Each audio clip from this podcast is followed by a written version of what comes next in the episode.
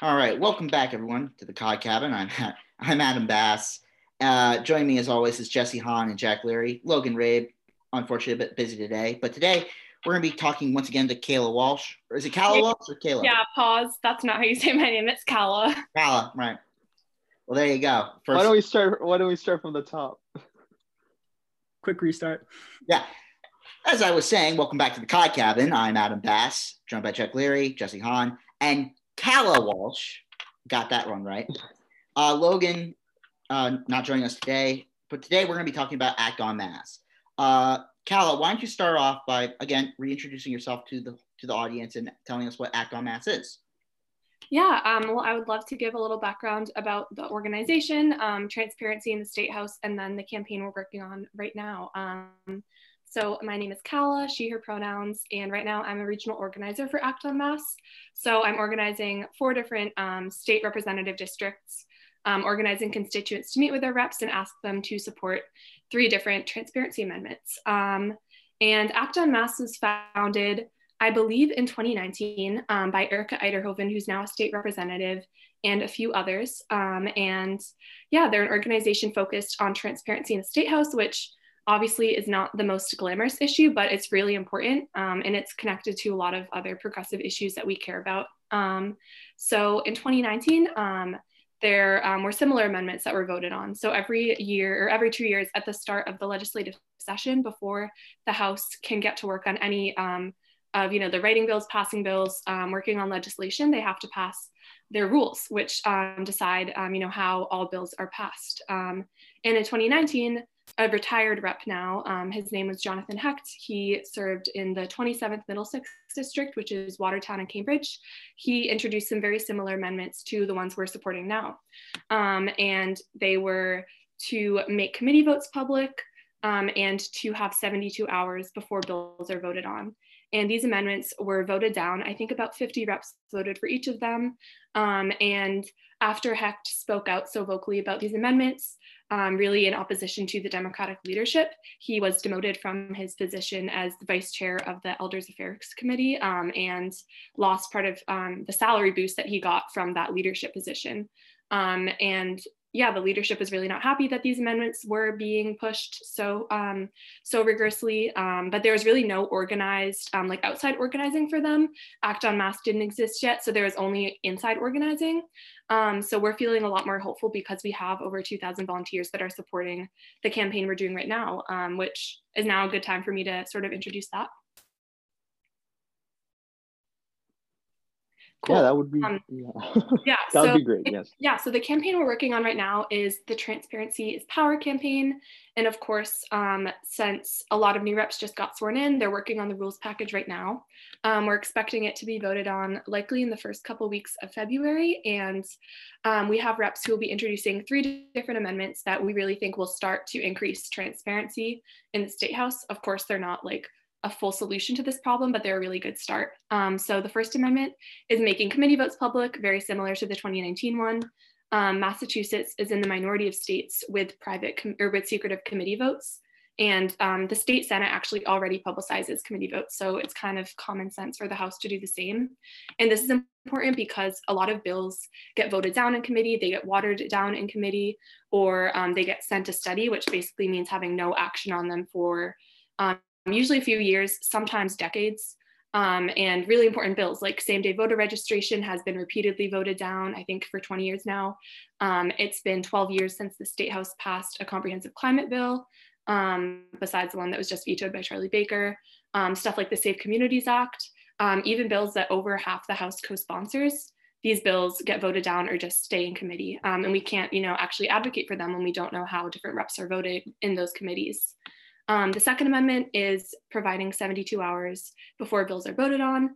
Um, this is, um, I think, been pretty um, pretty obvious in the end of the session how suddenly a ton of legislation was rushed through, voted on almost immediately, and that really is part of what excludes the public from um, the legislative process because a bill like the police reform bill, over 100 pages long, super complex, is released and then almost immediately voted on and it's really um, giving us no time to read it, dissect what's in it, figure out where we stand, and contact our reps when they're releasing it, and then voting on it at like 2 a.m.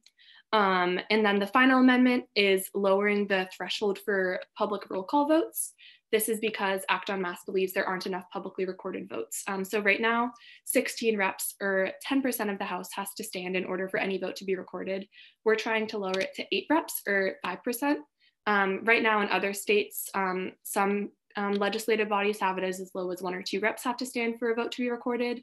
Um, US Congress, it's 5% of the body has to stand. Um, so this is really just to make it easier to get votes on the record. Um, so yeah, those are our three amendments. And we have over 2,000 constituents and districts across the state who are meeting with their reps, have already met with their reps, and now are, you know, escalating pressure, trying to get people to publicly commit to this. Um, and then we'll see what happens in the rules vote. But um, yeah, that's basically what we have done so far. Um, and I guess the only other thing I'd mention is that we put a ballot question, a non-binding ballot question on the ballot in 16 different state rep districts across, um, across the state. So districts in West Mass, North Shore, South Shore, Boston, um, all different sorts of districts. And the question basically asked voters if they thought their state rep should vote to make committee votes public. And shockingly, um, this, um, this ballot question got an average of 90% support across the state. In some districts, it was like 95%, which I think shows there's a really clear public mandate for more transparency. I can't remember the last time, you know, 90% of Massachusetts agreed on an issue. So um, transparency really um, has broad support across the political spectrum. It's not just something progressives are focusing on. It's something that everyone thinks is just really important and like a pretty basic tenet of democracy at this point. That was a very comp- comprehensive explanation. And one thing that I think is the most interesting part of uh, Act on Mass's transparency campaign is the way you've organized, you know, in every state house district. So I'd love to hear, you know, kind of about how you guys are doing it in general, and also about your um, specific experience, you know, in your state house districts that you're working on and organizing in right now.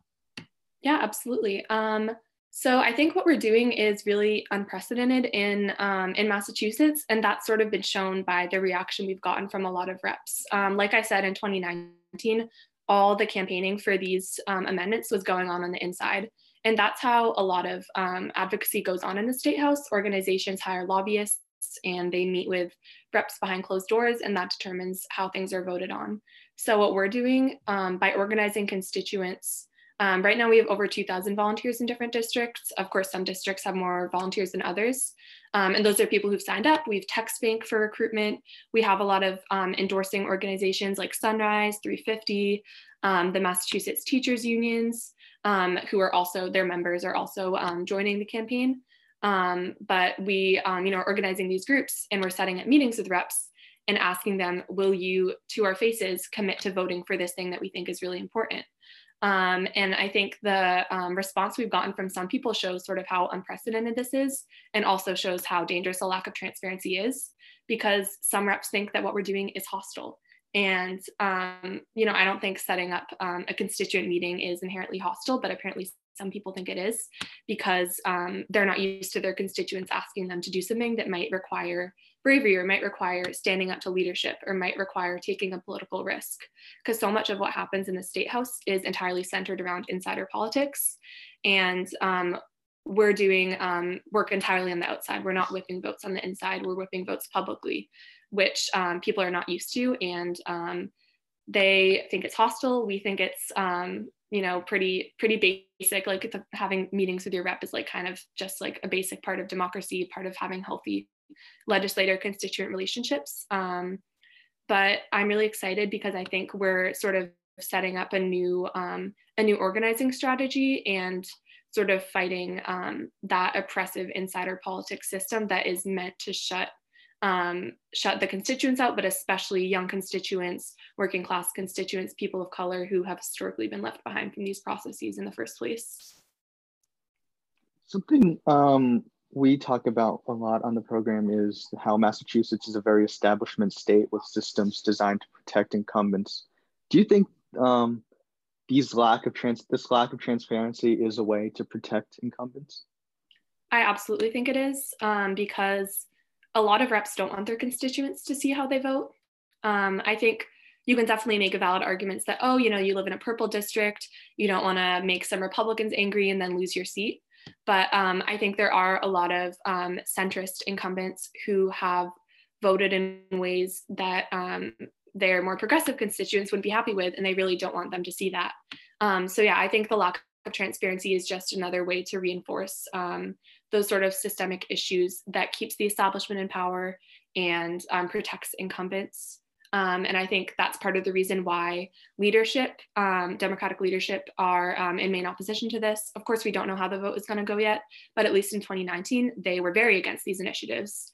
Um, and Mariano has said he's open to more transparency, but we've seen in the past that leadership really isn't um, prioritizing it whatsoever. Um, and I think transparency is just a small part of those systemic issues in the state house. But by beginning to tackle this, we're really asking rank and file reps um, who enable leadership to step up and do something brave, which is voting in a way that they're not necessarily supposed to, but because their constituents ask them, which seems um, like a pretty basic ask, but in the culture of the state house, it is it does take a lot of bravery, you know, to stand up and say, I'm voting with my constituents. Those are the people that I serve. Those are the people that pay my salary, not the speaker, not um, you know the majority leader, not whoever's in leadership.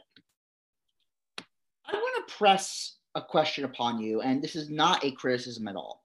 Um, this is about if I were putting myself into a not not not even someone who is civically engaged or or politically engaged or even ideolo- uh, ideological. Um, I, am coming up to you saying, "Hey, Kayla, Kala, damn it, um, hey, Kala, um, you know, what does this do for me? You know, I'm trying to make a sensible wage in Massachusetts. You know, you're focusing so much on Beacon Hill. What about the rest of us outside of Beacon Hill, outside of Boston, outside of Norfolk and Suffolk County? Um, what does this have to do with us? You know, where's our position? How, we don't understand how this is happening. Um, and and don't get me wrong, this is a great idea that you're doing. It deserves more press, but to those who are just not civically engaged, even post Trump era, how do you talk to those people and say, I don't get it? Yeah, that's a great point. Um, and I think I'd respond in two ways. One, I think transparency is connected to every single other issue um, because it affects every single bill that goes through the state house. You mentioned fair wages. There's a wage theft bill that has over half of the House co-sponsoring it, and it's been killed four years in a row. Um, and we can't see how people vote on that because there's no transparency. So it really is connected to all those other issues. And I think every single person in the state can find some bill in the state house that they are impacted by or that they would be positively or negatively affected by that is also, you know, being worked on behind closed doors and they can't figure out what's going on. Um, I'd also say that if I was talking to someone who hasn't been engaged, who doesn't really know what's going on on the state house, going on on Beacon Hill, I was that same person one or two years ago. I don't think I knew who my state rep was in 2019. I doubt I knew that we even had a state legislature like when I was in middle school. Um, and so few people know what's go- going on in the state house. And it's because of the lack of transparency. Um, and I didn't find out about this until I saw a presentation from Act on Mass. I've talked to so many of my volunteers who really had no idea about the lack of transparency until they found out about it. And now they are like completely radicalized against the Beacon Hill establishment. It's really just a matter of educating people about it. Um, but I think the lack of transparency is really shutting people out of the legislative process. It's hard to look on the State House website and figure out where bills are, who's supporting them, who's against them, especially in committees, but really in every aspect. Um, and that just shuts so many people out of the legislative process. And we think that's been super harmful because it centralizes insider politics and shuts out constituent voices from any bill that's being worked on. I kind of want to return uh, to the point Jesse made a couple minutes ago about um, kind of centrist establishment Democratic opposition to these amendments. And uh, so far, you've had success, you know, convincing a lot of progressive Democrats to vote for this bill. But correct me if I'm wrong, success also relies quite a good bit on Republican votes too, right? Um, so how do you kind of, is there any opposition? Because I'm sure Republicans vote for it because they think more transparency will benefit them. Obviously, transparency is good in itself, but what what do you, as an organizer for this cause, kind of think about the fact that you know you have some unlikely allies in the state house? Yeah. So um, just for listeners who don't know, in 2019, um, every single Republican, I believe, voted for the more transparency amendments um, and are likely to vote for them again this time. I think that's for a couple different reasons. Um, one, leadership opposes them, and Republicans tend to oppose whatever the Democratic leadership supports. So it's not necessarily about what the amendments actually include. It's more about, you know, we're voting against this because they, they don't like, or we're voting for this because they don't like it. Um, I also think it's because transparency often, or more transparency often benefits um, minorities in the state house. In our case, we care about the progressive minority that we're trying to build and empower. Um, and it could also benefit the Republicans. Um, but that's not really, you know, the Republicans really have no legitimacy in the state house and they're not a meaningful um, opposition force at all to the leadership. So that has been um, something we've heard from reps. They're saying, like, oh, there's a secret Republican mole in Act on Mass that is act- like you guys are actually like a right wing organization trying to pass these which isn't true at all. Um, and I think that's shown by the fact that, um, like with these ballot question results, 90% support across um, all over the state in all these different districts, from super blue districts, um, more purple districts. Um, and we've gotten commitments from like, you know, the typical progressive reps that will vote for this kind of stuff, but also more centrist reps who just think, um, you know, it's like a super basic issue that can unite people and that voters deserve to see how their reps vote whether their rep um, is a Democrat or Republican or an independent. I don't want to wish failure on the campaign. I certainly think it's a great idea, but say this is voted down again. Um, is there consideration that possibly in 2022 that this could become a ballot question? To, so you just put it to all the voters in the state? I don't know the legality of that because it's not, you know, this isn't an actual bill, it's the rules package. Um, these are just amendments to the rules package. So I don't know if, voters would, like, if that would be a valid ballot question if it were just changing like internal state house rules. Um, I have seen a lot of, you know, like joke tweets about how we should just try to pass everything through ballot questions because the legislature does nothing. But I think what I'm more excited for in 2022 is the fact that we have groups of dozens of constituents in districts across the state who have met with their reps face to face and sometimes been told, no, um, we're not voting for more transparency, or we'll find out that the rep votes against it. And now these people are going to be really fired up um, to hold their rep accountable. So, whether it's finding a primary challenger, whether it's pressuring their rep um, before the election to maybe sign the Act on Mass pledge to pledge to make their committee votes public, I think the most important part of this is that we're waking up constituents to the fact that their state rep, just because they're a Democrat, that doesn't necessarily mean they're progressive, and that doesn't necessarily mean that they're voting the way they want them to. Um, so I would be really excited to, you know, maybe see some of my volunteers end up running for office, um, or people volunteering for um, a progressive primary challenger. When I think about this program, I, I or, or coalition, I, I tend to think, okay, well, what's the best way to get the voice across? And I keep coming back to something I talk about all the time, and that's you know local media, local news, local newspapers. And yet, even though uh, Act on Mass is trying to talk about transparency, there hasn't been an investment in those local outlets to really talk about. I know you guys use a lot of uh, a lot of internet strength, mainly on social media, which is good. But I, I tend to come back to the question: What would happen if people saw this in their local paper, in the Globe, in the Herald, wherever it may be, or on their news or on their local cable station and say, wow, you know, this is coming from my home. This is coming from places that I didn't know about. If the if the Transparency Act does get filled, or it does get put into the rules package, would you continue helping local issues such as uh, helping transparency through our media, our, our local uh, town halls? Would there be an investment in there? Yeah, that's a great point. I think the, the death of local media has really contributed to the disengagement at the state level and the fact that people don't pay enough attention to state house politics. But we have actually um, had a ton of columns, a ton of um, letters to the editor, a ton of op eds written in local papers. Um, just this week, we had a training where we trained um, for a week of action, we trained a ton of our volunteers on how to write an effective letter to the editor or op ed. Um, I published one in Cambridge Day, which is my local newspaper. Um, I had two volunteers write one to the Gloucester Times. We had some in the Berkshire Eagle. Um, I'm happy to send you the link to those, but we've had um, dozens at least, um, and they're all linked on our website, which I think is really cool because, like you said, this isn't necessarily an issue that people are going to hear about if they aren't like on MAPoli Twitter all the time. But if they're reading their local newspaper and they see something like a headline that says we should know how our reps vote. They're going to suddenly be like wait i don't know how my rep votes and then sort of read the article get woken up to this issue and also realize that there's action that can be taken locally. Um, and the thing about you know meeting with your state rep is that these people are your neighbors. These people shop at your grocery store. They're very active community community members um, most often. So um, i think that's a really great point and we have definitely um, been using that as a strategy you know to get the word out to more people rather than those who are just online all the time Mm-hmm. And and to follow up, you would uh, call uh, help those efforts to bring back local media as well, and help their efforts to go on, such as Report for America or other sorts of pro- programs in Massachusetts to help bring that back. Yeah, I mean, I personally like super strongly support that. I'm sure Act on Mass does as well. And this is a one-time campaign, but the work that we do is a lot bigger.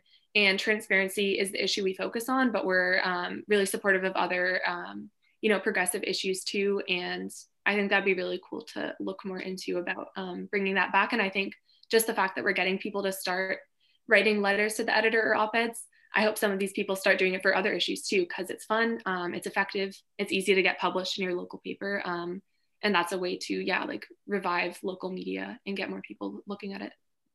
Yeah, I saw a few of those and I was really impressed by the scale uh, of your campaign.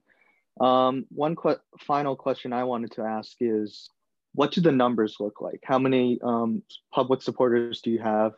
And how many votes, like 100%, do you have at the moment?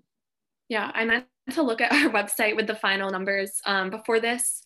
Right now, um, as of the last time I checked, I believe we have over 20 commitments for the First Amendment, which is making public committee votes. We have um, over 15 or 16 for all three. Um, and we do have several that aren't public yet, just because the reps don't want to publicly commit, but have you know privately committed to their constituents.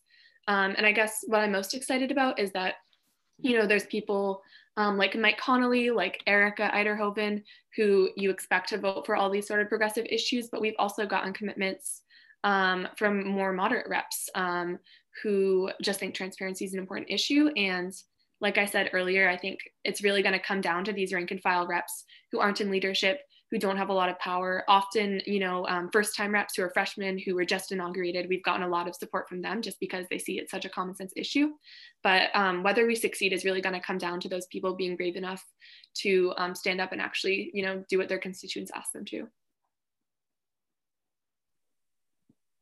And also, um, if anyone is curious at the list, um, or if you want to find out if your rep has committed, you can check out the website actonmass.org. We have a map um, of the districts where we have um, and haven't gotten commitments from different reps. And after the vote takes place, we will be publicizing everyone who votes yes. We've already voted, or we've already publicized a lot of our commitments, and we'll also be publicizing all those who vote no because they have failed to represent their constituents. Yeah. Um. Thanks. Like, thanks for all this insight. Like, it's. I think something I saw, I've seen on Twitter for a few months now, and I think more people should get to know what's happening behind the scenes because you know personal opinion, it's an abomination. Adam? Yeah, I think Act on Mass is uh, probably one of the more interesting. Uh, it is a group, uh, you would call it, right? I can't. I can't find the right word.